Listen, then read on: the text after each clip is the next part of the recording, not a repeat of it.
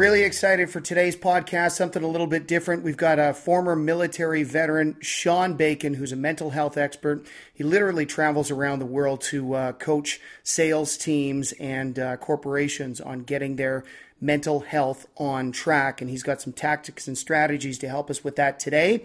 So uh, thrilled to have him on the podcast and uh, hope you enjoy it too. Okay, we got my buddy Sean Bacon from Dynamic Shift Consulting on the podcast this week. Thanks for being on, brother. It's my honest pleasure. Uh, you are in the mental health business, and and you want to talk about supply and demand. There's probably no bigger demand for what you do, uh, given what the world's gone through in the past six months, but even prior to that. So, talk a little bit about what you offer and uh, how it is so applicable in the world we're living in today? Well, mainly what we offer is a perception shift. We, we give people skill sets to understand what mental toughness is or what psychological resiliency is, emotional intelligence, uh, you know, to be more in tune of where they're at at any given moment and what kind of message are you giving off. Uh, very often, um, you know, when I work with either a company or when I'm working with an athletic group, it, we, we take for granted a lot of where we think we are or where our, we think our lines are is how far we can go. And when you realize that you can go so much further beyond them and it's really a mental choice not a physical choice it opens up your perception that, and that viewpoint of how much further you can go. Uh, very often it's we're a prisoner of our own minds.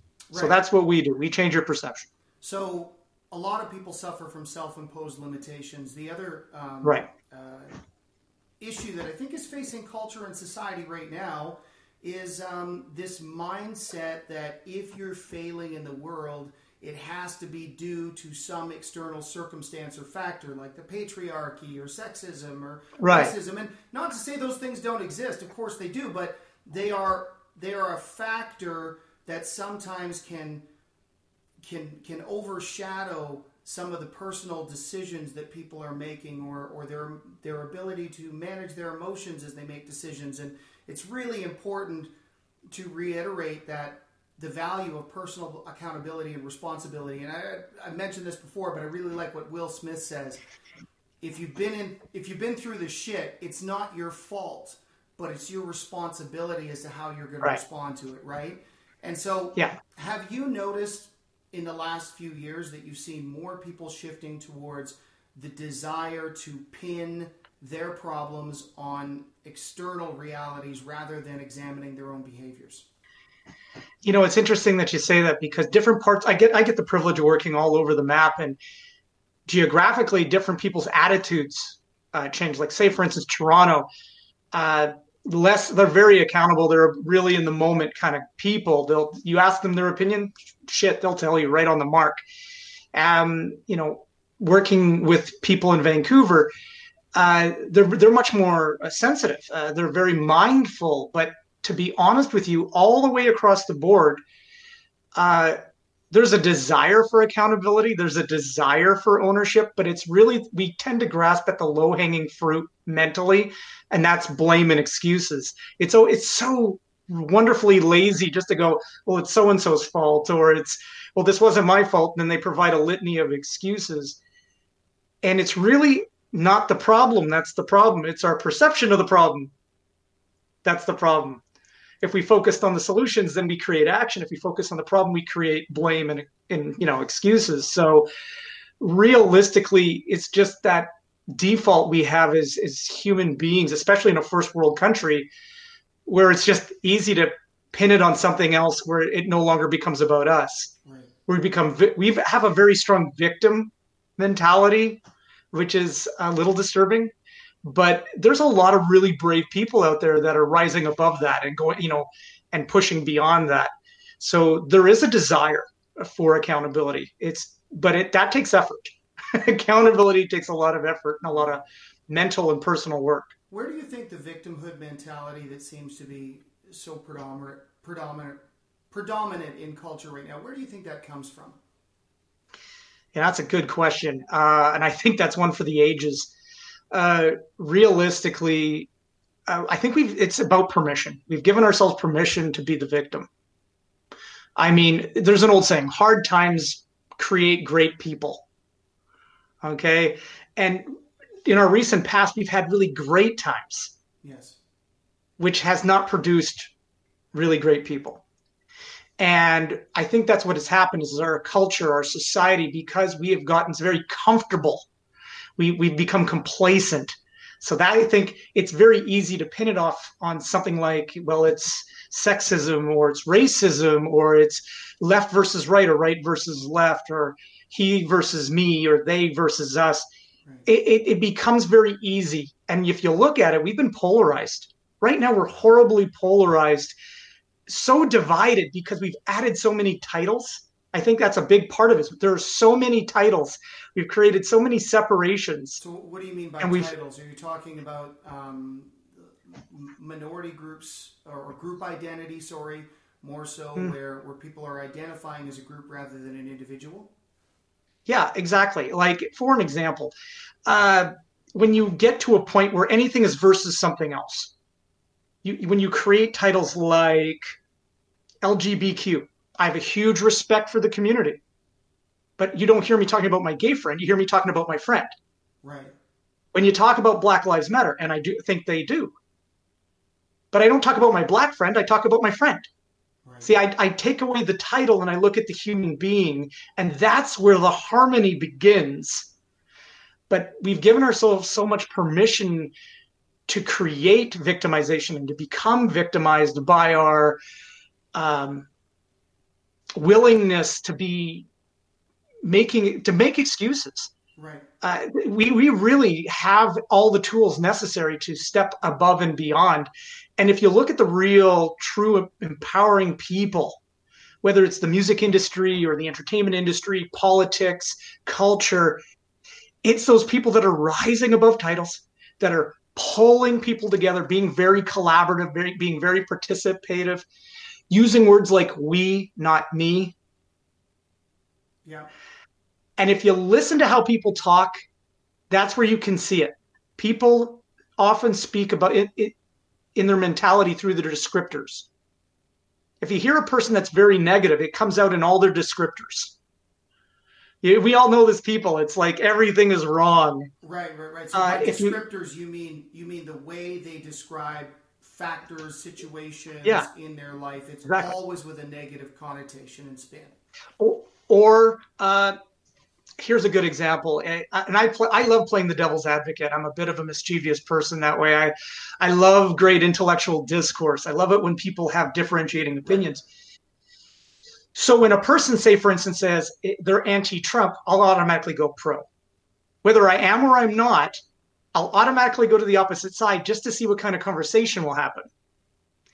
See, what happens is when you look at the descriptors, whether it's left versus right, us versus them, you can see the accusatory descriptors, you can see the defensive descriptors, you can see you know self-protection descriptors aggressive descriptors negative and positive that's why music is so powerful mm-hmm. uh, when you listen to a great song and you listen to the words in the song those descriptors tell you the story and the message and how you feel from that song right yeah i mean it's one of the reasons i'm a big advocate of the arts uh, to create unity because they they dissolve our they dissolve our borders, right? They yeah, you put exactly. five thousand people in a room, and they're all singing along to, you know, a song that gives them a three minute mental escape, and they don't care if the person singing along beside them is right, left, black, white, brown. It doesn't matter. They're just enjoying right. the moment together and connecting through that unifying message. You know, the the other thing is, I think social media is, is such a gift in so many ways the ability to communicate and stay in touch but it seems to me just just objectively watching over the last few years we have a real propensity to jump on people who fail right? Yeah. And and by creating an environment and an atmosphere where we dive on people who have the courage to try something that's on the very edge of their their competence mechanism, uh, what we do is we create a culture where no one wants to create. People just want to sit back and judge the creations or attempted creations of others. And the more you see that, the more I get worried because in my family, with my with my daughters specifically, we celebrate failure. You know, one yeah. of the things we do often is is we'll we'll go around the table and talk about something we tried that was really hard that we failed at, and then we'll high five each other and celebrate the courage it takes to attempt something that's at the edge of your ability. And and that's not uh, self-aggrandizing. It's just how we've chosen to specifically address failure because I think right now with them growing up in this world it's like nobody wants to try anything because they're worried they're going to get attacked. There it is. And I think you hit a real powerful marker there. How often do we not try because of our fear of failure? We don't even get out of the starting gate. See, I have these 12 commandments of mental toughness I have developed over the years, and one of them is fail harder. Don't just fail. Take that failure, you learned the lesson, you created a success out of it. Now push the parameters till you fail again, learn the magic lesson, and keep pushing it forward. The part where people attack, this has a lot to do with cognitive bias. Like we tend to galvanize with people of like minded opinions. And when if we do not have that more moral character, like, and I mean character, I mean the the thing, that intangible thing that it takes to go beyond yourself. Okay, that uh, character like courage, right, honor. Okay, uh, you have to admire people that go beyond themselves. Great examples, Terry Fox. I mean, it's, you know, it's funny when I speak in the United States, I have to explain who Terry is. But when they find out who Terry is, they're just astounded how they didn't hear about this young man. Here's a young man that ran a marathon every day for 40 plus days in a row. Like, and people are high fiving because thing while he was fighting cancer and with with one, one leg. leg. Yes. Right. So I want you to think about the absolute courage to look your fear in the face every morning, knowing that you're like you're in pain, you're going to suffer, uh, you know you're going to have every day is going to be a hard day, but at the end of every day, you're going to reflect on those things that really shone for you and really opened your mind to something new. See, that's the importance of adversity. That's the importance of struggle. Uh, a great example in the music industry is Alanis Morissette. She has this really hard moment in her life that devastated her emotionally and psychologically, ends up producing one of the best albums right. and, and connects with a lot of people. Yeah. So that's what I mean by you got to fail harder. Now, the attacking piece is just, in my opinion, and this is just my 25 cent opinion, it's cowardice. I don't have a problem if you disagree with me. I don't got a problem if you bring it to me. We're going to have a great discussion about it. And maybe we don't leave agreeing, but we're going to leave with a real strong mutual respect for each other. But attacking a human being, that's that's laziness. That's easy, especially if you've got a, a large group of people to to defend you, or you're hiding behind the keyboard, right? Where it's very very safe for you to attack someone. Now, I think it takes a lot more courage to celebrate that fear, like you do with your daughters, giving them that different viewpoint of failure. Like I, I've worked with many youth over the years, and I'm really proud of it. It's one of one of my favorite times of the beginnings of my business is I got a chance to work with youth. And the great thing about youth is when you give them permission to fail, oh my God, they're like, their energy is infectious. It's powerful. It's tangible. Uh, and you can see it proliferate through the entire community. And when someone falls down, you see them picking them up, going, no, no, no, don't worry about it. Let's just get to the next thing. Right. They well, quickly shift their gears. What you said about Alanis Morissette's a perfect example because that she had a, a, obviously a relationship that failed, and right. rather than than wallow in that, and I'm sure by the way she did, and obviously had license to do so. We're all human. Um, she took that that mental and emotional chaos that she was dealing with, and she put it in right. very tangible terms because she understood. She was decentralized enough in her ego to understand. I'll bet I'm not the only person who's ever felt this way. I'll bet I'm not exactly. the only person who's ever had this experience.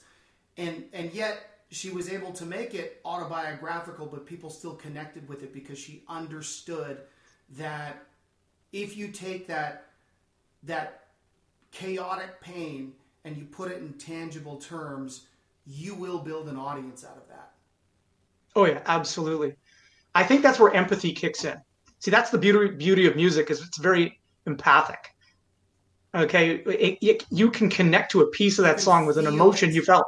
Yeah, you exactly. Feel it. Yeah. Yeah, and there's your emotional intelligence quotient. There's there's that piece. Like when you feel it, you know that you have you've gone through something, and you're now sharing it. See, music is very vulnerable. Not just writing it, not just performing it. Don't get me wrong, I have a tremendous amount of res- respect for people that write their music, perform it, get up in front. There's a lot of fear there. But that's the point. That vulnerability is courage. You cannot have vulnerability and it, it disconnected from courage. They are right. synonymous, they are connected.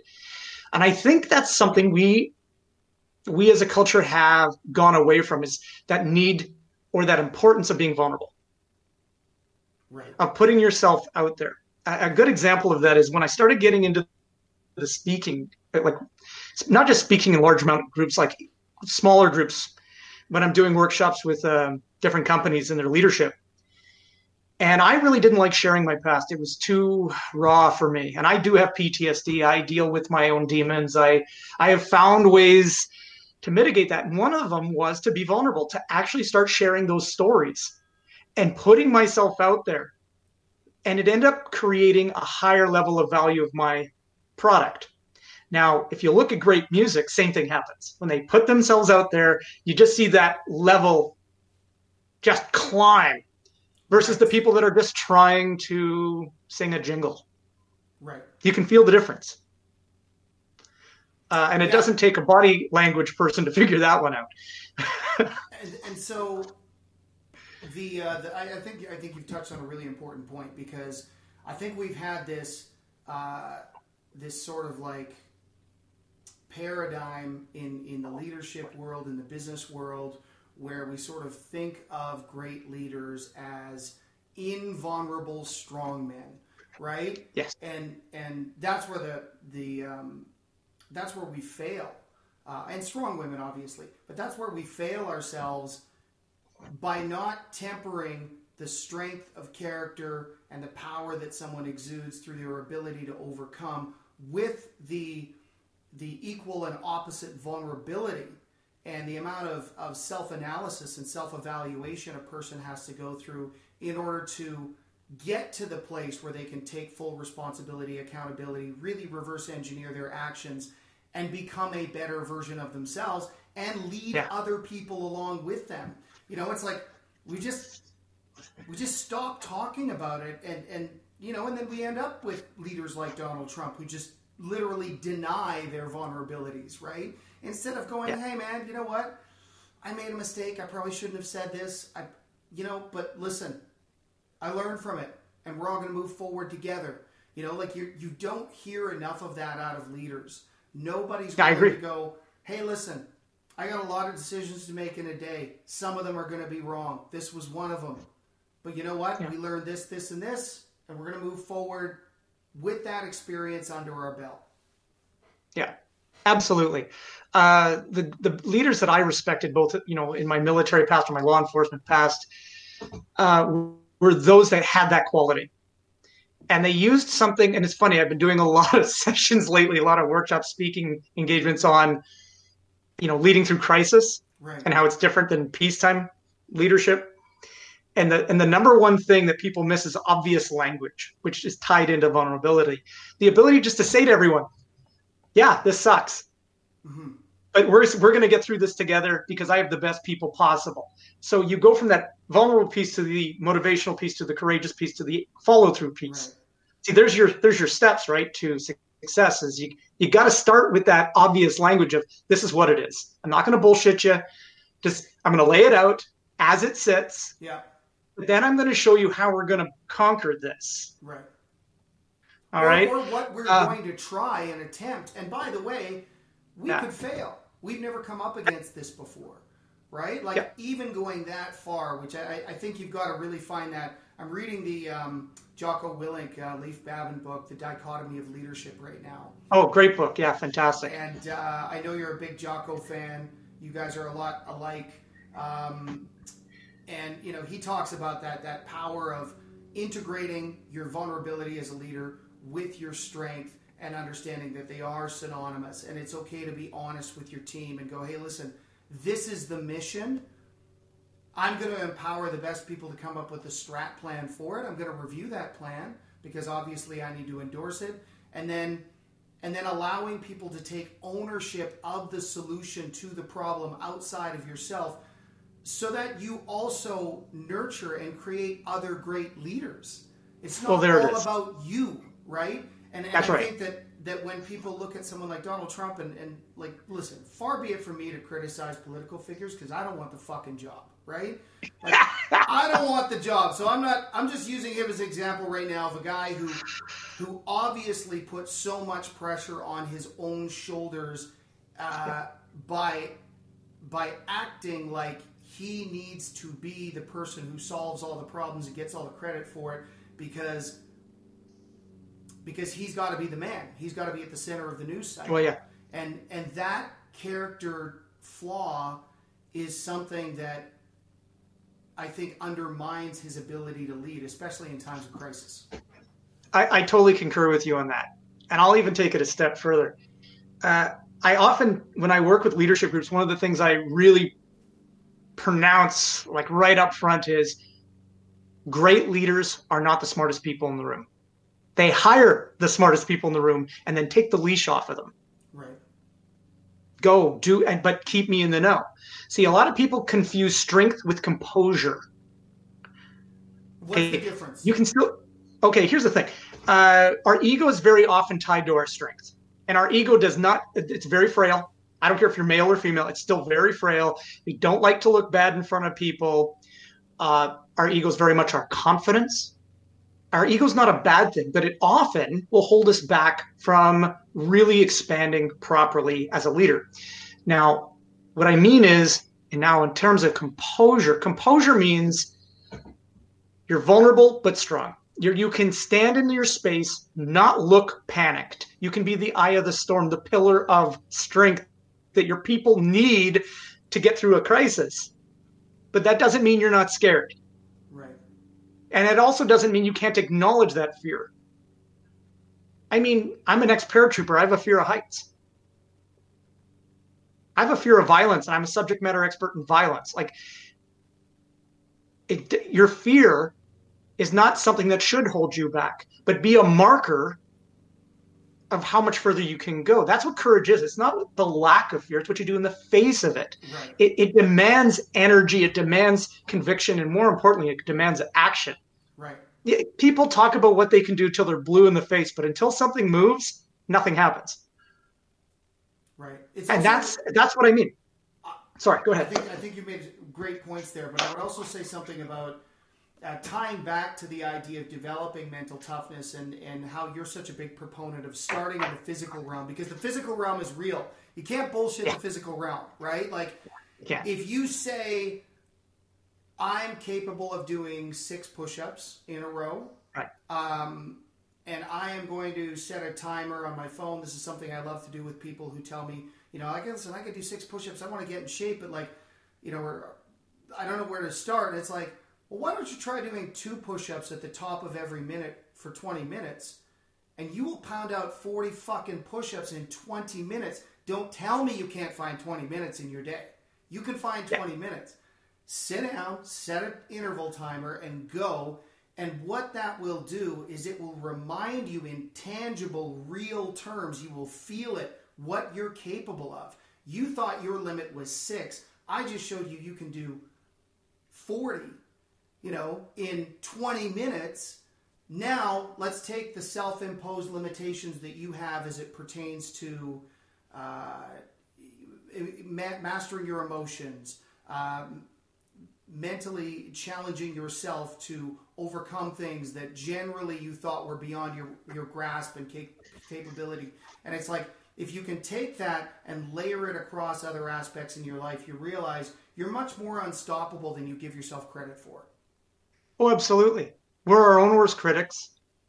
We're we're we're the ones that are in our very often we're the ones that are in our own way. Mm-hmm. I, I often tell that to people: get out of your own way. And they go, "What do you mean by that?" Well, the only thing stopping you is you. It's really nothing around you. There's, I mean, at the end of the day, what you have to accomplish is far be, beyond where you think it is. But because your viewpoint has got a series of filters on it, you know, a lot of those filters are based on your experience. Very quickly, you say, I can't. And it's what it really is, is you won't. isn't about you can't, it's you won't. So when I work with athletes, the physical component is deeply necessary. As a matter of fact, in the military, we refer to it as stress inoculation. Just like if you got inoculated for the flu or, you know, or polio or something, you get inoculated, your resistance goes up. Right. But it's at the end of the day, different. Okay, here's a great example.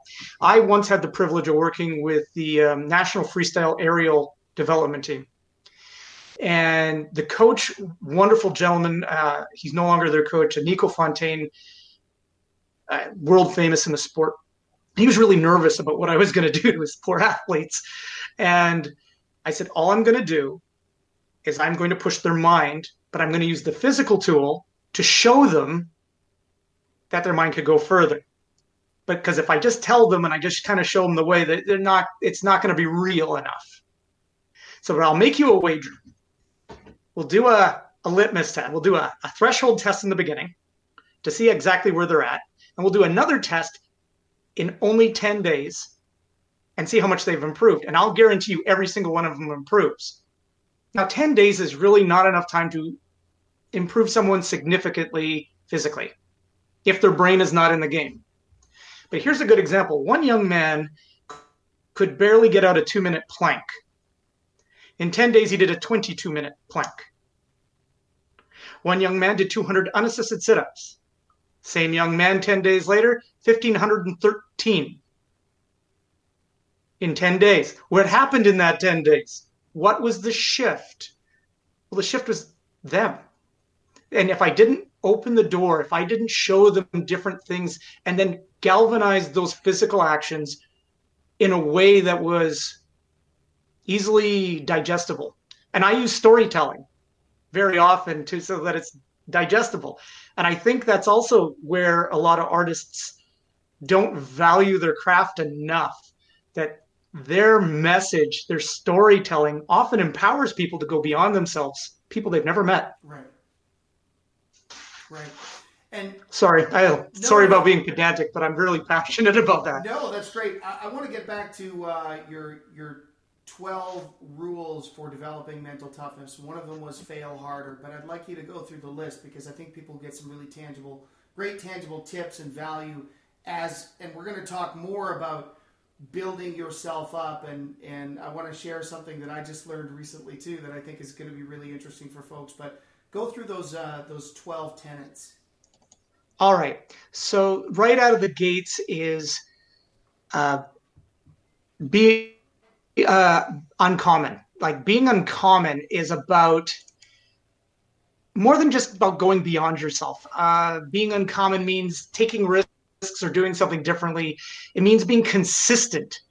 Uh, your professional drive, to, you know, creates great change. But being uncommon, you actually have to break the conventional mold. Everybody talks about the way it's always been done, and then all of a sudden, someone comes along and breaks the mold. And the first thing they say is, Oh my God, that's amazing. That's innovative.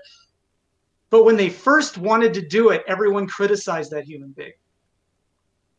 All right. Uh, again, Terry Fox, great example, deeply uncommon. Like one day he decides, I'm going to raise awareness for cancer. And he created action. He got up, got the people he needed, which was a skeleton crew, and he started running across the nation.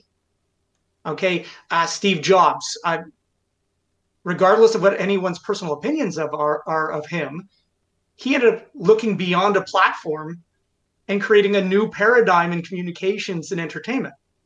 We look at Elon Musk, who's who literally didn't just you know he didn't just create electric cars that were amazing. He's trying to land a rocket. He's taking over the space race. I mean, his ship just docked with the space station. So being uncommon is really important. The next is being present and accountable. Uh, and this is about ownership and mindfulness. Being present is more than just being mindful in your moment, but being authentic, like really showing up and providing the real you, but also owning all those moments. If you fall down, no problem, stand back up, own it. A good example of this is I just did a workshop, um, actually, just before COVID 19, I, I did a workshop and there was a miscommunication and I ended up being late, which I never am. I hate it. I walked in instead of making excuses, oh, there was traffic or my flight or that. No, I'm wrong. This is what I'm going to do to make it right. And let's move forward. And it actually galvanized everyone really quickly together. Right. And it wasn't easy. Right. Well, I mean, the next one is don't just. Ha- Go ahead. Sorry, I just just wanted to speak to those a little bit um, no, no. contextually. So, please, please, please. Uh, the being present. Uh, who was it that said you should show up in every moment as though you are meant to be there? Um, I can't think of the, yeah. the, name of the person who came up with that quote right now, but but it's it's a worthy quote that's applicable to this situation. And I think a lot of us are sort of coasting through life, and and so that that's a great reminder. The other one of being uncommon, and this is really interesting as it pertains to artists because it's always been my assertion that the better you get as an artist, the more uncommon you are. Therefore, the more isolated you are Therefore, the more alone you are because you are performing uh, your art at a level that 99.99999% of the world cannot or can, can, interpret and connect with, but they cannot understand how you get there. And of course, the yeah. biggest artists in the format are the ones who are not only, in many cases, the most talented, but they're also the most unique. And the better you, this is something I often preach to artists. It's like the better you get, the smaller your circle is going to be. You're going to think yeah. you're going to have this entourage, and you might, but those aren't those aren't real supporters. Those are people who are along for the ride as long as you're at the top. But the smaller your circle of trust is going to be because there's going to be fewer and fewer and fewer people who get where you're coming from and what you need in order to feel fulfilled. So it's really important that you get that circle refined over the years as you continue to separate yourself from the crowd. Yeah, absolutely. And you're not wrong about being lonely at the top. Okay, because let's face it, uh, the the more influence you have, all right, uh, you have a very unique mindset to even be in that position to begin with, and your accountability is that much higher than everyone else's. So you really need key people in your life that allow to keep not just keep you in check, but also push you. That that don't allow you just to sit, you know, relax onto your heels, but keep you on the balls of your feet, metaphorically. Um, when I work with senior leaders in in in business, I try to get them to understand you do have a peer group. Don't be afraid to access your peer group, but when, don't be surprised if your peer group is maybe four people, five, right? maybe. Don't, don't be surprised if they don't tell you what you want to hear. Oh yeah, that's, that's what peers do, right? Yeah. That's what peers. That's what peers do. Accountable, responsible yeah. people who are are looking out for the best within you, right? And um, right. I want to get back to your list, but I just want to say something else on that. I think in the music industry, uh, as you as you evolve as an artist, uh, you have to do so much of the work yourself. It's so yeah. difficult, and and as you start to garner interest from outside that circle, or sorry, from outside yourself with industry people, it's really easy to lower your standards to justify getting some fucking help for once in your life, right? It's like, oh my God, like I've been managing myself and booking myself, and now this individual wants to manage me, and I know they're not quite what they need to be in order to get me to the next level. But Jesus, I just need the help, you know? And so they lower their standards and they end up mm-hmm. paying for it down the road and and and listen i'm coming at that from a place of understanding and empathy and knowing like yeah i get it man sometimes you don't hire the best graphic artist because the six people you really wanted weren't available and you've got to roll the dice on somebody else and so maybe it's not the bad or the worst decision to hire that particular manager as long as you communicate your standards and expectations for what they will deliver and bring to the table Sometimes you can take B plus players and turn them into A plus players. Really, that's yeah. what you do for a living. Yeah, it's exactly what I do for a living. And it's funny that you, you, you did, you touched on it. One of my commandments is have standards, not expectations. Right. And we, it, you know, it's funny. Uh, there's this uh, young man that's in the similar uh, position job as yourself, and he covers both, you know, uh, artists and athletes. And he's and he's just starting off in the business, and he and he so he's taking everybody. And what he's finding is that he, with these people that he's taking on, he had his his standards weren't in play. He was just so eager to get involved that he took everybody. Right. And then all of a sudden, all these people had these expectations of him. I said, well, now you got to create standards, and you're going to piss every last one of them off, right? Because they had these expectations. So I think it's to, all. You're probably going to have to drop half your clients too. you know, like that's the other side. Yeah, yeah. Is, that's uh, it uh, even if you're a high performer on the industry side of this business, you can only really service so many accounts within a day and do a really good job. You know, that's it. Yeah, so Quant, quality versus quantity, right? right? So you know, in uh, in having standards versus expectations, it's very important to understand what an expectation is. Believe it or not, the number one thing I get hit with is, you know, we have to mitigate or manage people's expectations. I said, there's your first mistake. Because an expectation is an assumption without the benefit of communication. I expect you to know better. I expect you to be on time. I expect you to do it differently. Well, how did they know if you didn't tell them? I once had a CEO tell me, well, they, they should just know I'm paying them well enough. Have you told them what they need to know? So, but a standard now. A standard's very special because a standard's your minimum level of acceptable success. Minimum. Like anything below that line is a failure, period, end point, end state. Okay, but everything above the line is success. And then you then create the mentality of always going beyond that success, exceeding success, going above and beyond success. And that's where a person, any leader, that's where you celebrate excellence don't pat a person on the back because they showed up for work. That was their job. Don't pat a person on the back because they got it right. Again, that was the minimum level of, of success, the standard. But definitely celebrate when someone goes that beyond. Right. And then you end up creating a culture of, of excellence because now everyone else is rising up to it. it when I was a, a paratrooper, it, the attitude of a paratrooper was infectious good enough was never the standard. Uh, going above and beyond was was the standard all the time. Exceeding things was always the standard. That, that was the attitude that everyone had because we celebrated excellence. Well, and thus we had a reputation for it. And it has to be in that world because the stakes are so high. You know, uh, mistakes Agreed. Agreed. can can cost you lives. You know, so uh, that, that, and you know that, that's one of the reasons I wanted to have you on with your, your military and your law enforcement background. I think you're the perfect person to to remind people that listen, a lot goes into decision making processes. A lot should go into it, but you know when you've had to make decisions like you've had to make at the level you have, uh, it's a whole other level of stress, and and and and, and so it's good to remind people, and it's and listen, I, I take a little heat on this sometimes because it's like I'm not trying to diminish or dismiss the fact that choosing the right label is also a critical decision or the right agent or the right manager. Like those things are really important too. But it's also important to remember there are people out there who make literal life and death decisions every day. And those are real high stakes. And if they can do that, maybe you can too.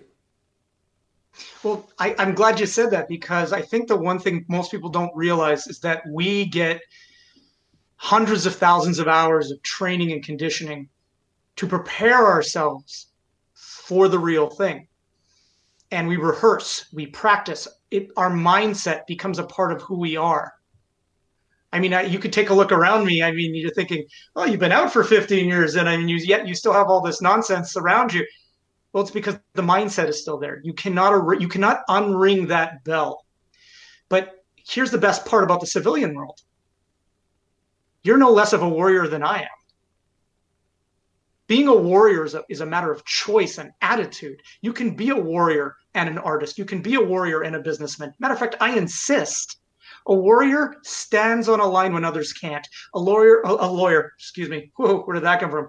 Um, a warrior goes beyond themselves, serves something greater than themselves.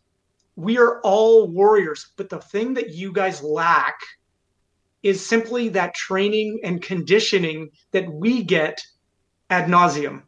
Right. It's so much a part of our profession. It's actually a part of who we are in our fabric of our being that when we leave, it stays with us and we no longer connect. And that's sometimes the biggest bridge in transition when you get out of the forces, regardless of what country, is that we have to re educate ourselves to how you see things. Now, with that being said, and all things being equal, I think there's a value here that if we can take artists, uh, leaders, anybody, and give them the right education, they can make those life and death decisions or quality of life and death decisions in real time all the time. There's there's no loss of value. But now here's the thing. Everyone says, "Well, I don't want to be a soldier." Well, we're not asking you to be a soldier, but we are asking you to be a warrior. Right. and we tend to celebrate warriors. Show up in your life with that level of discipline and yeah. things will more likely go your way. Right? Yeah. I mean that that's. Uh, I want to make sure that you continue on with your commandments list because I keep interrupting you, but um, that's all good. It's all good. But, but you know, and and, and, I, and I think sometimes it's important to offer just uh, contextualization from our side of the world. But uh, but this is good. Keep on trucking. All right. Well, the next commandment, uh, strangely enough, is really attached to what you do, and it's don't just have goals, have dreams. And why is this a mental toughness commandment? Well, here's the thing. I it's easy. You can have a goal and hit it, and then never go any further, and then have another goal, maybe hit it, and then go no further. But a dream, a dream is huge. It's enormous. And if you never hit your dream, you will hit more goals trying to hit your dream than having just a singular goal. I once uh, was a part of a group, and I overheard a, a, a hockey coach tell a bunch of young kids, Stop trying to go to the NHL. You're never going to get there. Just focus on your play. Now, I understood his intent, but the message was so devastating. You could just see the body language of the kids just get deflated. You just took their dream away. And, and actually affected whatever they were going to do on the ice in that moment, right? Like that's exactly the, that's the the bigger uh, uh, trespass in that situation is like, yeah, maybe you're right technically, and maybe technically what you've spoken is the truth, but you've just pulled all the motivation out of their heart and so now you've actually set that you've actually subverted and sabotaged their ability to show up at their best in that moment, which is the opposite of what a coach is supposed to do. That's right. And dreams also fuel passion. Right. And when a person is passionate about something, literally nothing stops them. Literally nothing. There is no greater motivator than passion. Passion trumps fear. It trumps anger. It trumps revenge. Passion is singularly powerful. And when people can leverage passion into a dream, like, yeah, you may not hit that dream, but you're going to do everything you can to get there. It's going to literally infuse every second, every moment of every day of the rest of your life. When I went to the military, I wanted special forces so bad I could taste it. And I had everyone and their dog telling me that's not what we do. Sean, you're in the military police. This is not what we do. Get your head out of the clouds, Mr. Bacon. This is not what we do. I ended up trying out twice. I became a paratrooper. I got to work with Pathfinder Platoon. I wasn't a Pathfinder. I became a sniper instructor, law enforcement sniper instructor. And, but I was trained by infantry guys that, that believed in me, that they saw my passion just kept continually coming out. I kept doing things that were atypical of my profession. Here's the fun part I just in the last year, no, two years, two years, went back to the academy that I teach at. All my students were teaching. And the first thing they said is, look at all the changes that you made, and we're still doing it. And I said, that's great. I said, what about your changes? What changes have you made? It's your responsibility, your obligation to continually leverage that passion into something more. Yeah, absolutely challenge the status quo. Absolutely stand when others are kneeling. Absolutely. State your piece. but do so with great authenticity and passion. Because if you have neither of those two things, it's a non-starter. You're dead in the water. Right. And that's why it's an act of mental toughness because it takes mental toughness, true grit to hold on to that dream with both hands and go straight after it. Now, what is the what's the defining line between dream and delusion? Because I, I hear everything you're saying and, and, I like it. I like it. I love it. I but, love it. you know, there, there are people who embrace dreams, and God bless them.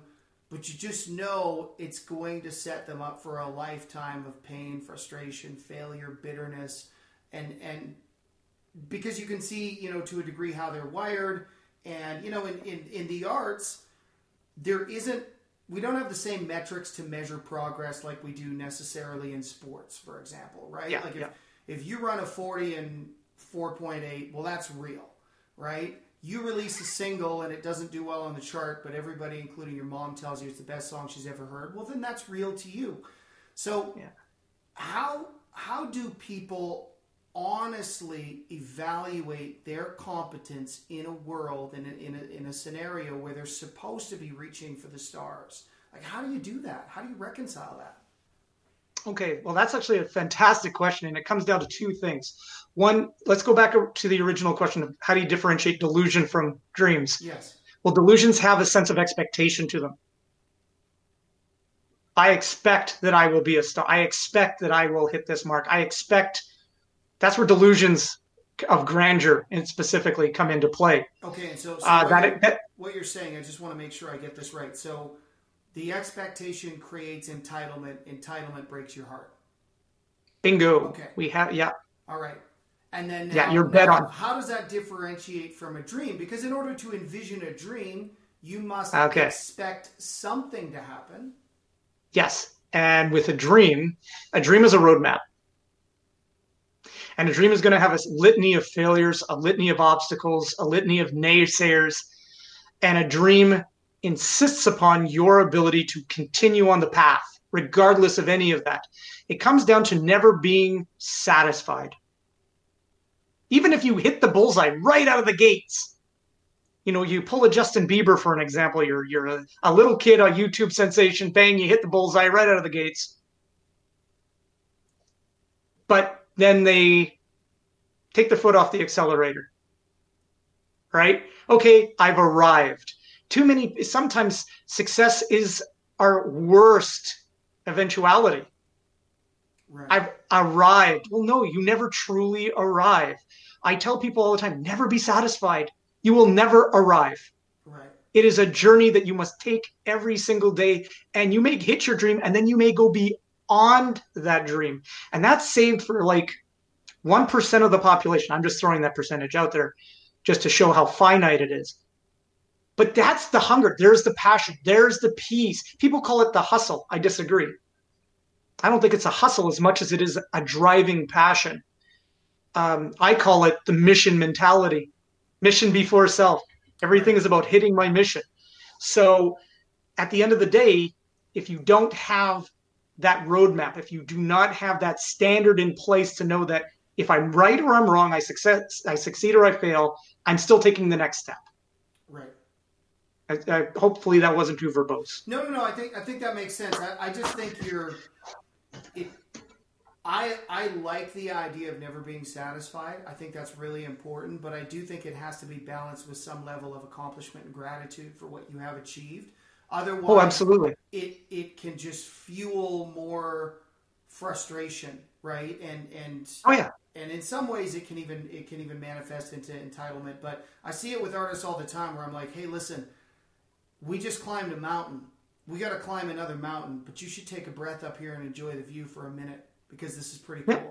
You know? Yeah, I and, totally concur. And uh, I think if you're not stopping for at least a, a, a reasonable amount of time, whatever that is, depends on the individual, to soak in the vindication and and appreciate your hard work, you may undermine your own motivation to do it again. Oh yeah, I agree, and I don't take that away from you. Uh, I think gratitude is the key word. Uh, I think you need to be grateful for all of it, uh, the good, the bad, the ugly. You need to be grateful for the fact that you're on this journey. You got the ability to be on this journey. Um, I do agree that you should celebrate as often as you can, both your successes and your failures. But that doesn't mitigate your ability to press forward. Um, I I celebrate quite often. Actually, uh, there's several different groups I get to work. I get the privilege to work with, I love working with them. And every time I do, I do take a moment. Actually, I take a day. I take 24 hours after I hit one of these markers. And I give myself 24 hours. It's not just rest and recuperation, but reflection. Right. How can I repeat it? Should I repeat it? What can I do differently? So that's what I do with my moments of celebration is I also use it very pensively. And I try to learn as I'm a lifelong learner. So it's if you're not learning, you're going backwards. So I use these moments to consistently go forward. Now here that's the problem sometimes though, is we a society, especially a first world country like Canada, you know, we see all these instant successes and we're wondering why not us. Right. Well, it might not just be your journey. It might be a different journey to get to the same end state, but it's your journey. Well, and, and those successes are always amplified to a degree by social media, right?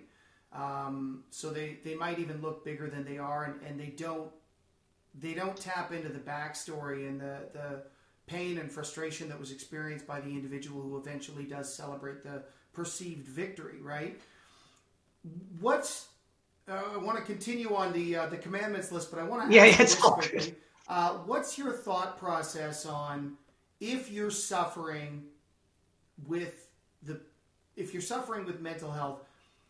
We have a dopamine dopamine mechanism in us that that requires us to have a trajectory of sorts.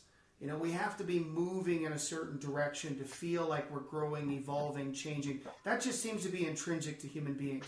What's your thought?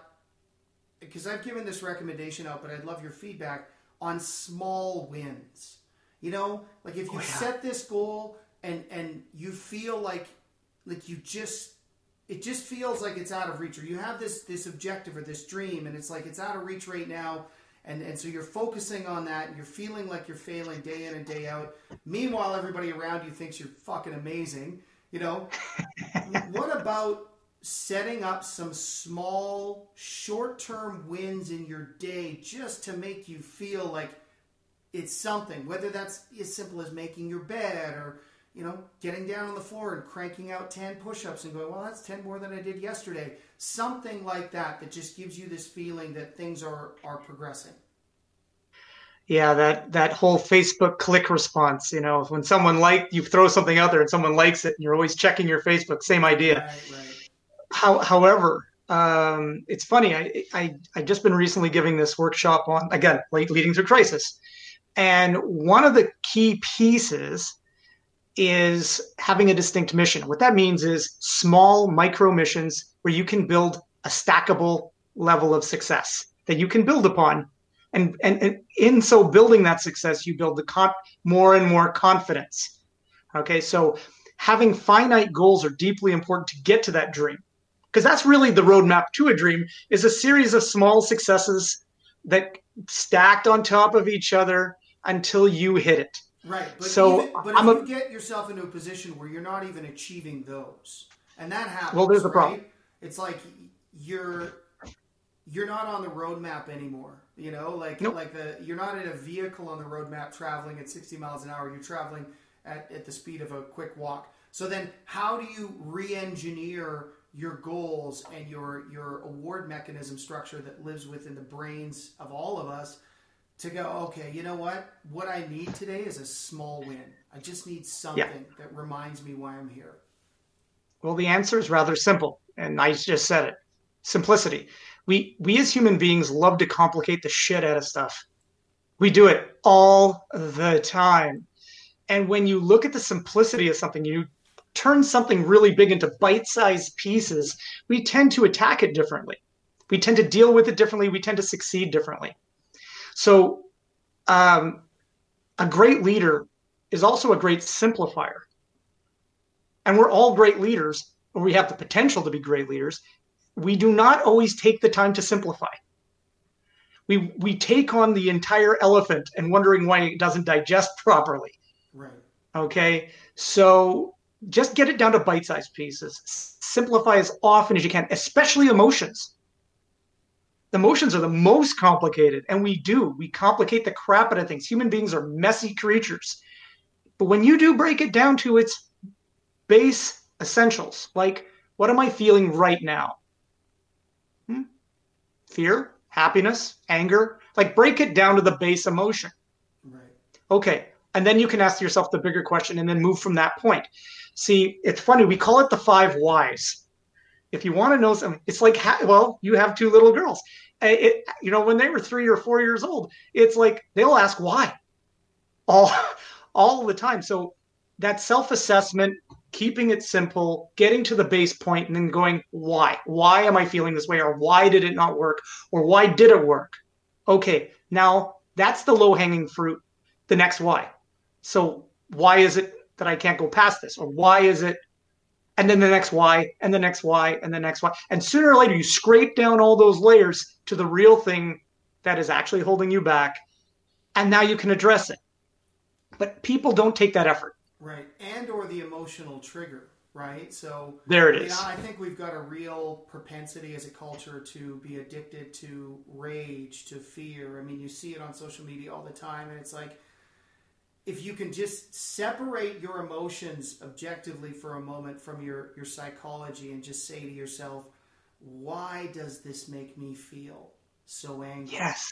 Why now? Now, okay, now, now uh, it's because that person's an asshole. It's like, whoa, whoa, whoa, is that really the reason? You know, like, like dig in a little bit here because maybe there's something that that you've not been able to reconcile in your past or a situation where maybe you responded very hypocritically that lives in your subconscious and it really bothers you. And so now when you see that hypocrisy on the outside, you attack it, right? And it's like all of those all of those emotional triggers are so useful to allowing us to develop the roadmap to reverse engineer to get to the bottom of what's living in our subconscious and what's driving our decision making process and the more you can analyze that, the stronger you're going to be.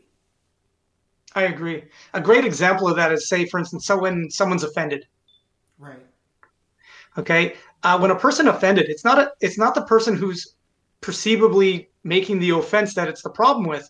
The problem is with the person that's being offended. Now, I've had people oh lash out at me for this one, but there's a certain accountability. So why am I offended? No one asked that question. They just go, "Oh, I'm offended. Therefore, you must stop whatever you are doing." Or you must apologize. Or I'm a, or you must apologize. See, I don't agree with just apologizing. A, an apology should be authentic. I should apologize because I am sincerely sorry, not for the sake of making everyone appeased or a, a place of psychological safety. Because that just compromises everyone. Now we're living in a lie. But a great discussion can be built from okay, so why am I offended? Why does this bother me so much? And I get offended just like anyone else. But the difference is I ask myself, I hold myself accountable first. Then I have a bigger conversation of, hey, where did you what did you mean by this? Or where were you headed with this? Right. So I follow it up with a great question. Great questions are so not used these days. If we actually started more conversations with a great question and then actively listened, we get further. Well, great communication is mainly listening. I think a lot of times when when you're offended, you start to occupy an energetic headspace whereby if you ask a question, it's generally with the impetus that you're setting up a straw man. Right? Like, yeah, like and, yeah. and listen, I catch myself doing this all the time. So this isn't a judgment on anybody out there because like I'm yeah. I'm terrible at that. And I'm really working on that now rather than trying to jump to a conclusion and trap that person so I can decimate them. It's more hey, I need some clarity because you just said something that I took this way, but I'm not sure that's how you meant it. Can you can you give me some context, right? And then a lot of times people will either, you know, you'll find out that you just made a terrible assumption about what they said, or they uh, they have a point, and now it's up to you to decide how you're going to respond if they've really clarified the point that's offended you, right? And um, and and how you're going to navigate that. Uh, either way, it's a gift, but nine times out of ten, it's usually they didn't mean how you interpreted it, and and and, and we're just we're almost like looking for a fight these days, especially online. Oh. You know, so oh, yeah. so we want to jump to that negative conclusion, and um, like I say, I'm as guilty as anybody else, but it's it's something to be aware of for sure. Well, I, I go by an old saying, uh, especially from the, my old airborne days, of say nothing behind a person's back you're not willing to say in front of their face, yeah. and take the and take the hit for it. Right. So, uh, see, there's a certain amount of courage that comes with having that kind of a conversation.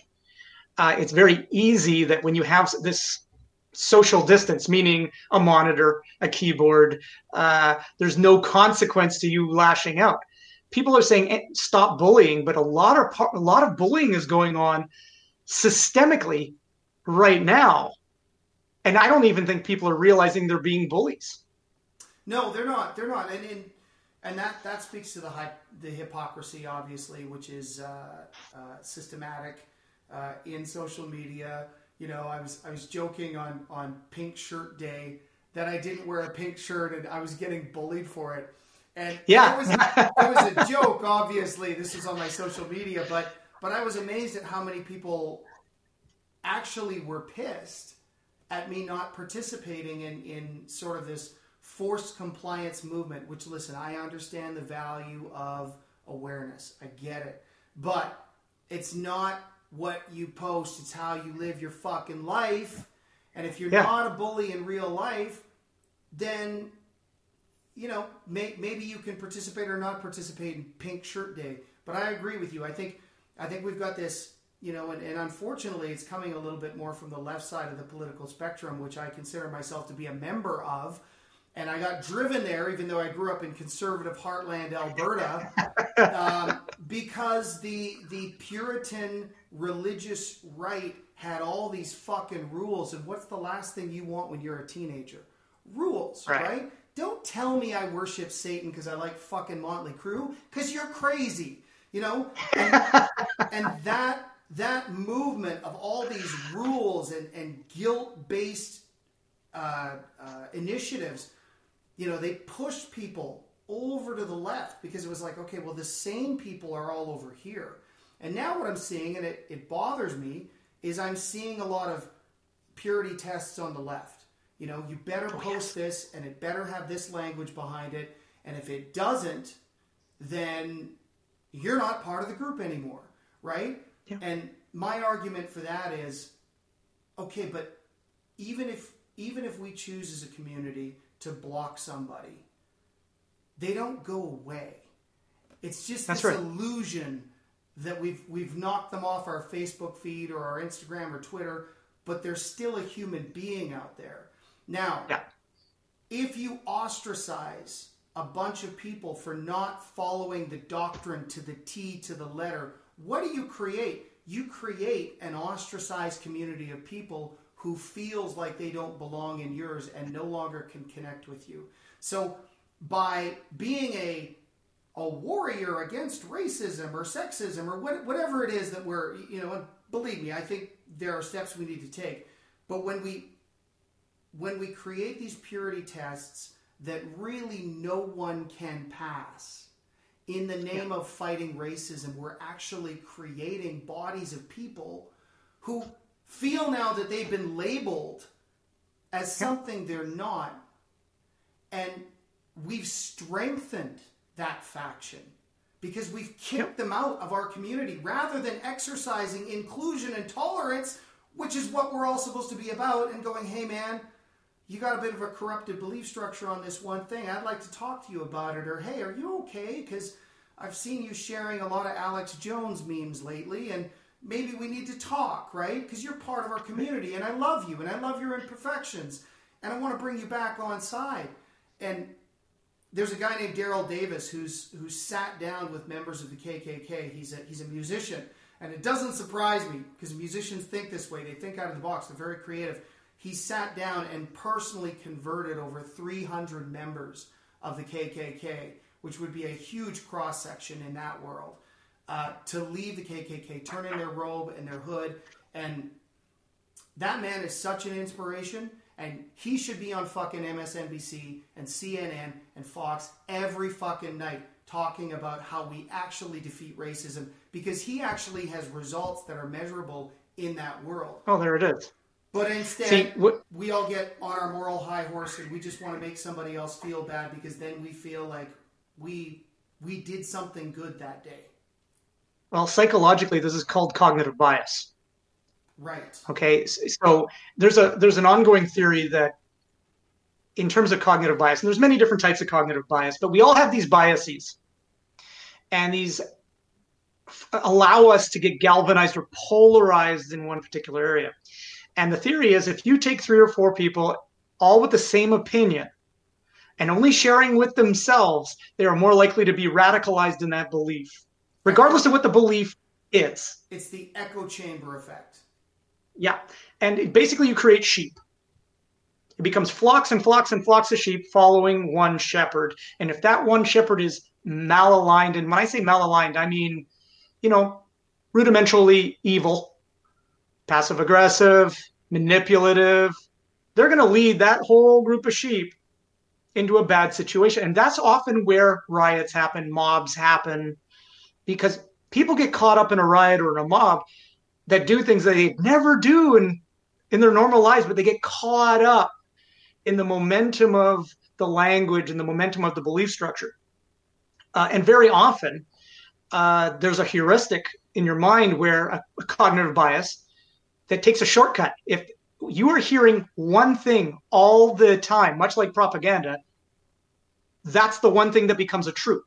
Okay. And at the end of the day, when that truism hits, you defend it with everything in your like uh, i have a very dear friend um, uh, you know she's very you know liberal very left uh, i'm a sh- i'm a bit of a, a shit rat I, I like to create arguments uh, just to have great discussions mm-hmm. and i'll and i'll i'll go after trudeau and she'll lose her and she'll lose her mind. And i'll start laughing. She goes you did that on purpose. And i'll go listen i think it's really important that we all have a critical mindset. It doesn't mean we cannot get along. It does not mean i can't really respect your opinion. I don't have to agree with you to respect your opinion. I gave up 12 years of my life to serve my country so that you and everyone else and me can have the freedom to speak without persecution. 12 years of blood and sweat and tears and loss. I have lost good people. And what are we doing with it? No, sheep. And that bothers me because we as Canadians are the markers in the world of great critical thinking and we are influencers in the world of great critical thinking. We got to get away from this idea that we are idealistic in our thinking, that we are actual movers and shakers. We follow through, we keep our word, we show up. And when we show up, we bring all of us to it. So, but we should ask, also disagree. Let me ask you this, because I agree in the utility of, of productive disagreement. Um, I enjoy conflict, but it's always with the uh, the end goal that peace right. should be the objective, right? I agree. Um, but sometimes there are people who embody very corrupted belief structures, and and they do exhibit patterns of behavior that isn't acceptable to the community. Okay, what's the path of redemption for those people, and how should a community decide that they're going to give this person just just a little bit, you know, just a little bit more space to figure things out so they have the opportunity to redeem themselves and come back because at the end of the day that's one of the foundational tenets of the left that I fell in love with. There's a path to redemption. You're not just a horrible human being if you you know, if you enjoy Motley Crue or smoke a joint or drink a beer or skip class, you know, obviously this is more back in my teenage days, but you know, uh, it was always like if you did those things, you were now outside of what was acceptable, and that was that was that Puritan religious right uh, mindset, and it's what drove the teenagers away from it. But you know, as we start to see purity tests on the left, it's like what should we do, Sean? Like, what should we do to go, hey, man, here's your path back? It's up to oh. you whether or not you want to take it. I don't want to kick you out of this community. I don't want to excommunicate you, but you can't continue to vociferously feel in your heart that you know you could throw out any example and, and you know obviously they're very incendiary right now so I'll, I'll stay away from that but we all know what we're talking about we all know people who say shit that isn't PC. Now, some of it are doing it just to troll, but some of it are doing it because they actually believe in it. So, how do we get those people back on track? And don't allow them to be part of a, a radicalized community because our interest is peace and our interest is inclusion and our interest is tolerance to a degree. All right. Well, the answer is really simple, but it's also twofold. First piece is not acceptance. It's really about communication. And communication isn't always talking, it's mostly listening, as I had said previously. Uh, if you want to, the heart of any conflict, every conflict is a breakdown or a lack thereof communication. So, to establish rules of communication, like even something as simple as you speak, I listen. When you're done speaking, let me know when you're done. I'm going to respond. You're going to listen. Having those rules in play where you can then start to understand how it's you're going to have to restructure the way you communicate and give yourself permission to damn well listen without your ego or you being in the way. Very often we get so passionate about our belief systems that we we we try to answer to respond versus answer to understand. The second piece is a harder piece. Back to standards. You have to have a standard that if a person's not willing to change, then yes, you have to draw a line in the sand and say no further. But you have to give them that opportunity to fail first. Right. Okay. Uh, it comes down to toxic relationships. If some relationships aren't going to change because they simply don't want to, you may have all the best intention to change, but until you do, or till they do, more to the point, you cannot move together mutually. And this is where you see a lot of toxic relationships in families. Like their family. I have, to, they, we have to include them. They're family. No, you don't. No, no, no, no, no, no. Nowhere does it say anywhere that you should be abused, nor does it say anywhere that you should be treated in a malicious or horrible fashion. However, I do believe in giving someone as many opportunities as possible to meet the middle ground and there's the key. You talk about Puritan. I, I, I often talk about extremes, the pendulum swinging to extremes. And the happy place is usually in the middle.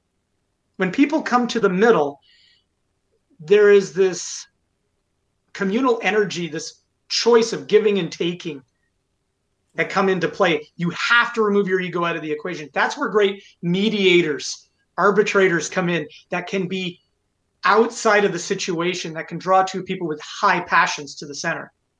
Right. Uh, I've had to in my life annex some people out, and it hurts. It, there is an emotional burden and cost to hitting that line.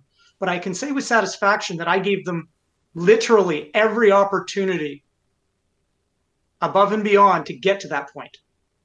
Now, that's the thing about human beings. We're about choices.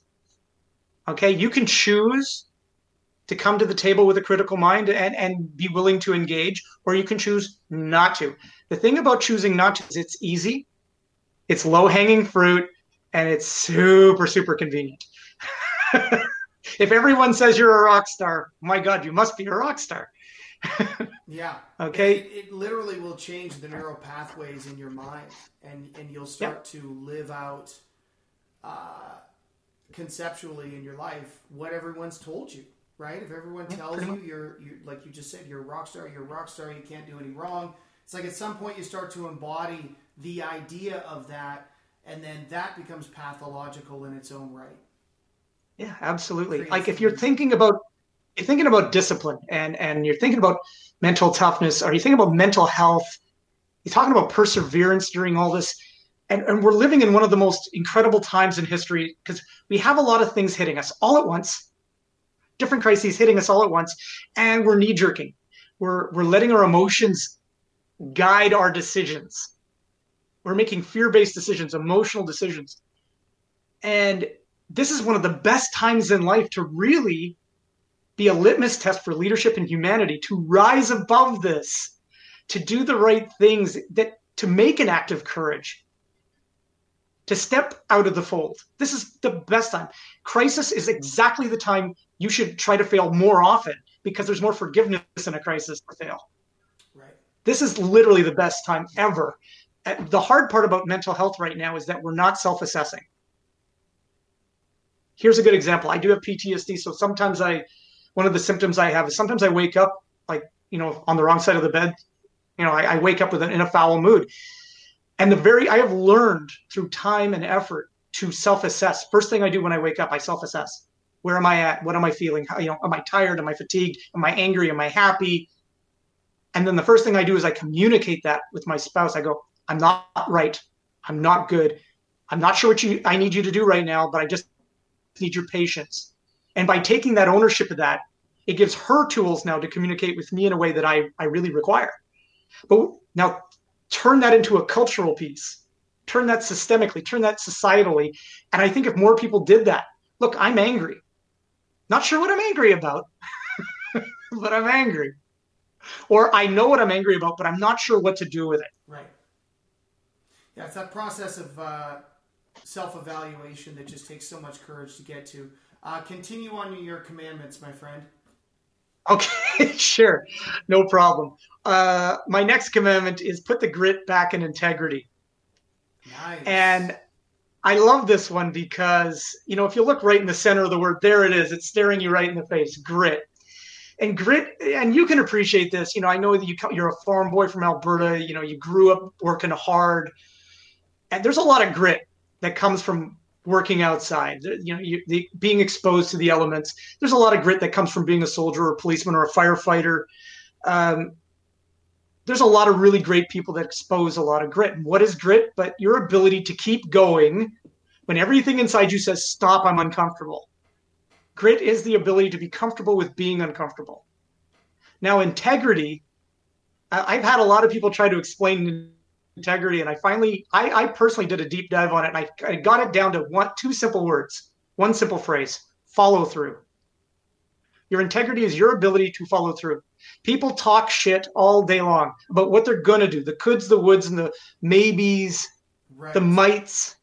Right. But follow through is integrity. So I, I, it's funny. I have a rule, uh, both professionally and personally. I will not promise or threaten anything unless I am prepared to follow through on it. Right. So, for instance, if I say, I will be there for you, rain or shine, I will show up. Okay. If I say, if you're late, you're going to do 100 push ups, you're going to do 100 push ups, and I'll do it with you. Right. Okay. Just because I'm wired that way. But that's integrity. And it, too often, we tend to sacrifice our integrity for principle. Our integrity means doing it whether you are comfortable with it or not. If you make a threat of, if you do that again, we're done. Well, really? Was that an idle threat or are you willing to follow through? Right. So it's one of my favorite commandments because I think if we all followed through a little more, I think you'd be, see a huge change. Well, and, and we're all in control of what we say and the promises we make. So it's just a matter of, of ensuring that you're aligning your words with what you know you're ultimately going to be capable of doing. You know, yeah. it's, it's not it's not necessarily a moral question or a question of character. It's more assessment. You know, can I can I say this in good, clear conscience and know that I can follow through? And yeah. if I can't, well, then I should just keep my mouth shut. Easy peasy. Pretty much. Easy peasy. And it actually is. And it's funny, you know, having worked with so many different cultures around the world, integrity is one of those things that build trust and respect the fastest. When someone knows you're integral, they'll invest bucket loads of trust and respect into you. But the like, but the moment you break that integrity, you're only as good as that last mistake. Right. Right. Respect, dignity, and honor are the hardest things to earn and the easiest things to lose and they all stem from your integrity to follow through. That's why I connected it to follow through. That's why it made sense to me. Right. So uh, one a good example is I, when I was working with athletes, uh, if I said, if you ever utter the words "I quit," I will stand you up and I will walk you off the field. And sure enough, some poor kid, I quit. This is stupid. Up, oh, gone. Next. Everybody went, "Oh my God! You just how did could you do that?" Well, he's not kicked out. He's going to stand on the sidelines, but he quit. So now he has to live with that result. And I told him what was going to happen. Now, did I like doing it? No. Did it single him out? Absolutely. But that's the consequence. See, there's a consequence to follow through, positive and negative. That's why it has so powerful. Some people uh, are just contrarian by nature, and it's a it's a beautiful thing. You know, I, I love the fact that kids often start out very contrarian. They want to know why, and it's it's, it's yeah. a good thing. It's like, hey, if you're asking me to do this, I need to understand why. And yeah. um, and in, in his case, he was testing the boundaries of your integrity.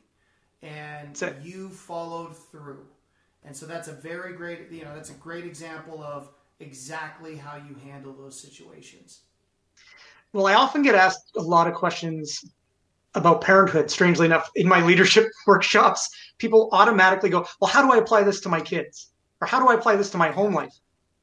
Follow through. Don't be, look, you're if you're a parent, you're a parent first, not their friend. Be a good parent. It's going to be hard. It's going to be painful. There's going to be some emotional scar tissue. However, they're going to grow up knowing that when the times are the toughest, because you were you always followed through, they're going to show up. Right. They're not fair weather parents. So, and that goes back into professionalism, or, or even as an artist, your ability to follow through.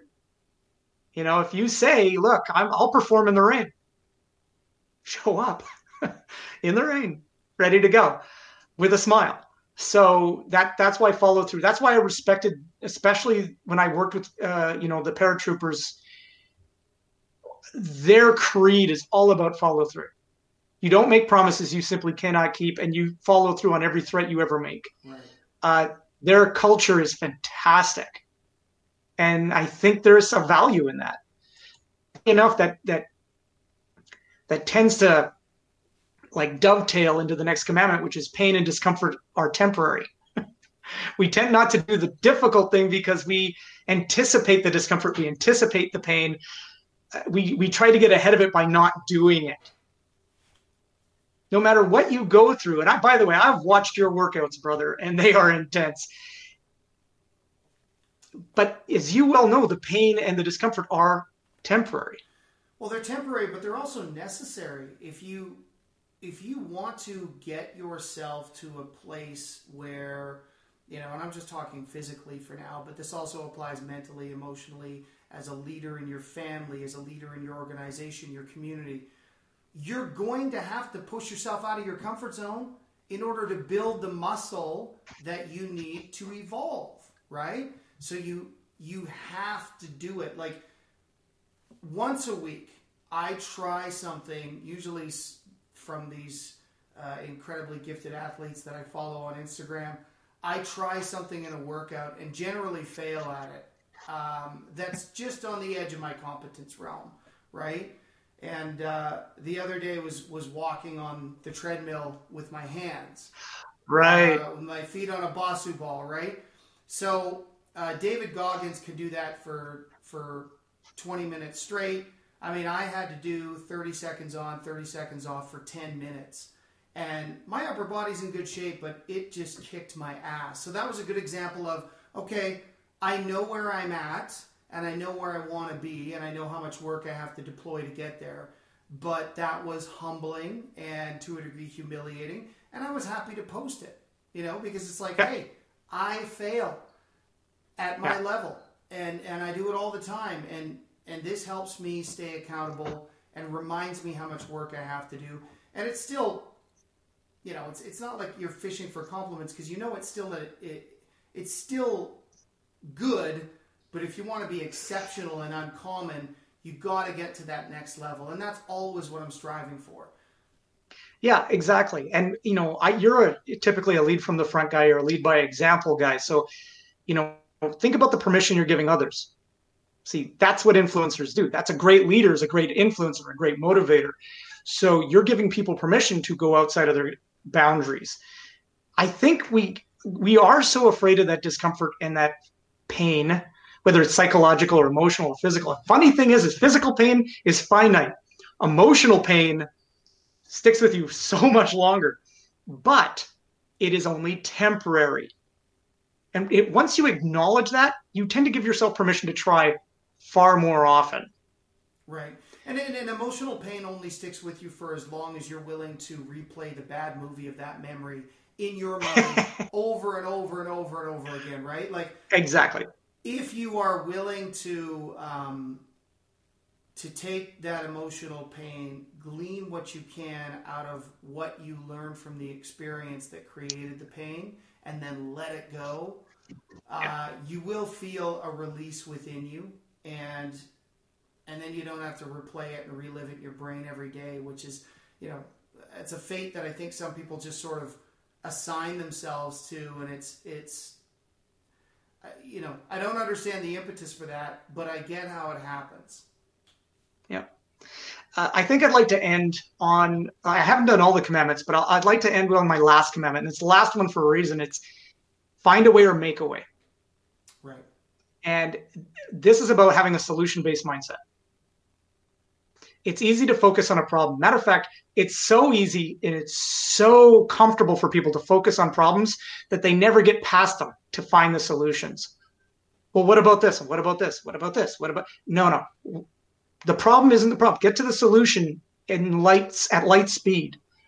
It, I, it's funny if you think about where the saying comes from. It comes from the Battle of Cannae. The Battle of Cannae was Hannibal, and he took his army over the Alps a way the Romans said could not be passed. And he took an army, we're talking soldiers and horses, and he took elephants over the Alps. It had never been done before, it has not been done since. And it was one of the swiftest military victories of its day. And it was against an enemy that, uh, that was outmanned them four to one. Is they defeated them so fast. And when they had the Roman general on his knees, he asked Hannibal, How did you do this?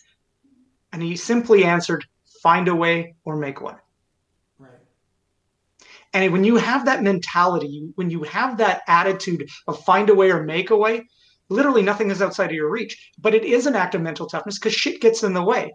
People get in the way. Your emotions get in the way. You get in the damn way. But when you can constantly focus on finding a way and making a way, your imagination kicks in, your your ability to think beyond your situation kicks in and you become very inventive very quote unquote innovative. Mm-hmm. well if you look at it tony robbins often oh, says it's not a lack of, of resources it's resourcefulness right? Yeah. You you that's a good way to look at you it. you have to be you have to be somebody who takes what they have to work with in the current moment develops what they can out of that and then figures out the best uh, strategic plan an action plan to move forward in the face of whatever they're dealing with in terms of adversity, right? And I admire that a lot because at the end of the day, I, th- I think one of the reasons why we focus so much on the problem is because we really love to allocate blame as opposed to solve the problem. And it's yeah. like, listen, I get accountability and I get that sometimes you got to hold people or institutions uh, to account for what has happened. I get it because you don't want it to repeat. Right. But at the end of the day, the problem is still there. The problem itself needs to be solved. And spending too much time on who's to blame, especially when that's a gray area, it's just, it's such a waste of energy. Oh, yeah, absolutely. I mean, the solution's right in front of our face. And, and here's the best part. This, this typically the solution's right there. It's what are we willing to action? Right. Uh, I mean, in the military, we often talked about actionable information. Right now, people are getting tremendous amounts of information, much of it uncriticized, much of it unfiltered. Uh, some of it's complete opinion, not actually much fact in it. But we're getting truckloads of information. Matter of fact, we live in an unprecedented, unprecedented time where we are gaining access to information in the palm of our hands, literally at light speed. But we're not we're not critiquing it. Right. we're not saying which, which part of this is actionable. Which part of this can we do something about right now and create something positive out of it? Yes. See, that's what in the military, that's the power. Actionable information creates action. Action creates a failure or success that we can learn from and then keep going. It creates an end, a successful end state to our mission. There's the key, though. How much are we receiving is actionable? Again, crisis after crisis after crisis. We're, we're receiving all this intel, all this information. We have a lot of opinions, but how much is actually actionable? And how much are we willing to action to have positive effect? Right. And, and you're talking about, you know, problems on a macro level, but I think that boils down as well to problems on a micro level in your own life.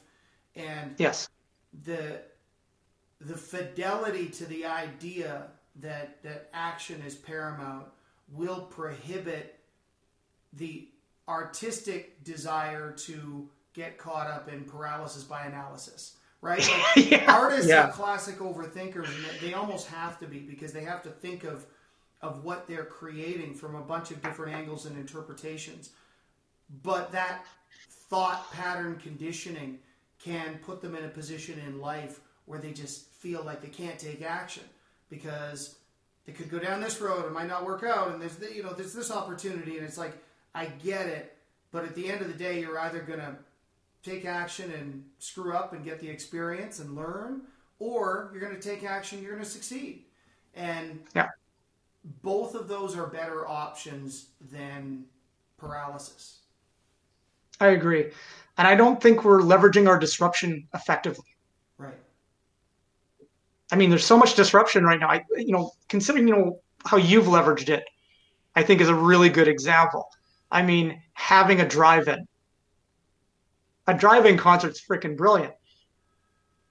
We have a lot of opportunities to leverage disruption, whether it's communication, whether it's modality, methodology. Who cares? But it takes creativity to leverage disruption. I think we're we're so busy surviving our situation that we're not thriving in our situation. Right. Man, that's a uh, that's a that's a great way to sum this up, brother. We've been uh, we've been going for over ninety minutes. Brother, it's a marathon, not a race. I, I really enjoyed really enjoyed this conversation. I'd love to have you back on again. Thank you. I appreciate it. And thanks for asking. I, you know, it's an honor. It awesome. really is an honor to be here. We're going to include uh, in the links with this podcast, we're going to include your 12 commandments. Um, I'm also going to include uh, a link to Dynamic Shift Consulting because I want people to understand how they can access you, reach out and contact you yourself. So um, send that along to me. We'll get it attached to this podcast, and I look forward to having it air and hearing what people have to say. Copy that. And you have yourself an amazing day, brother. You too. Bye now. Big thanks again to Sean Bacon for coming on the podcast. If you'd like to know more about his company, check out Dynamic Shift Consulting, and we will uh, include a link in the comments below on the YouTube version of this podcast. So check that out. Make sure you join me next week. We've got legendary music industry promoter, producer, manager, and agent to the stars, including Ringo Starr. Yes, Dave Hart is joining us next week on the podcast, so tune in.